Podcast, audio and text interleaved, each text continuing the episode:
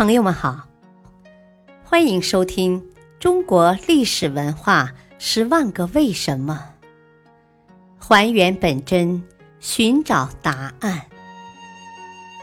民俗文化篇：牡丹为什么兴盛于洛阳？关于牡丹，很早就有武则天怒贬牡丹的故事。传说武则天冬天下令百花开放，于是百花都听从了圣旨，在规定的时间都开放了，但唯独牡丹未开。武则天非常恼怒，就把牡丹打得粉碎，并把它贬到了洛阳。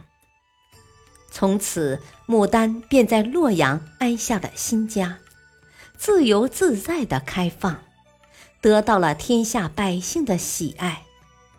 当然，武则天贬牡丹是假，但她在洛阳游上苑时没看到牡丹，便命人从外地移植牡丹到洛阳，却是真的。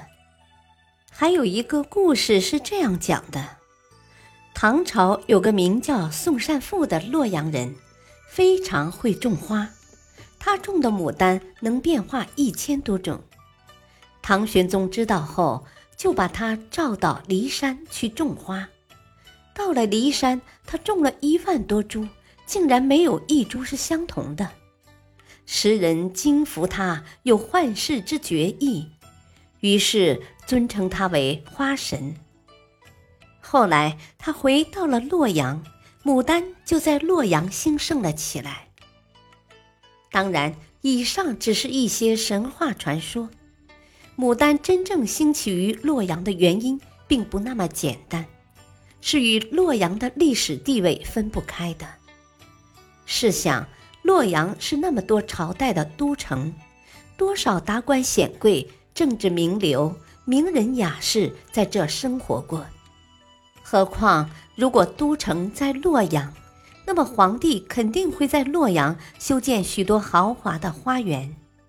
况且，牡丹本身又是一种特别名贵的花，所以种植牡丹就成为皇家和达官显贵们的首选。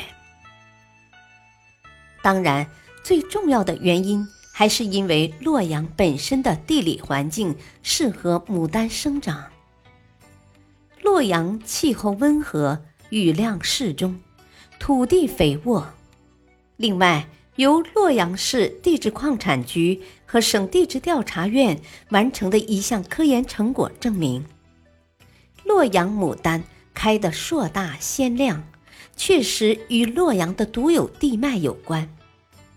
据介绍，伊河、洛河带来的火山岩元素沉积下来，使洛阳土壤中所含有的微量元素锌、铜、锰、钼。明显高出其他地区，其中锰的含量平均高出二十六点七倍，加上该地区适宜的气候，使得洛阳牡丹具有了得天独厚的生长条件。感谢收听，下期播讲：开封为什么会有菊花花卉？敬请收听，再会。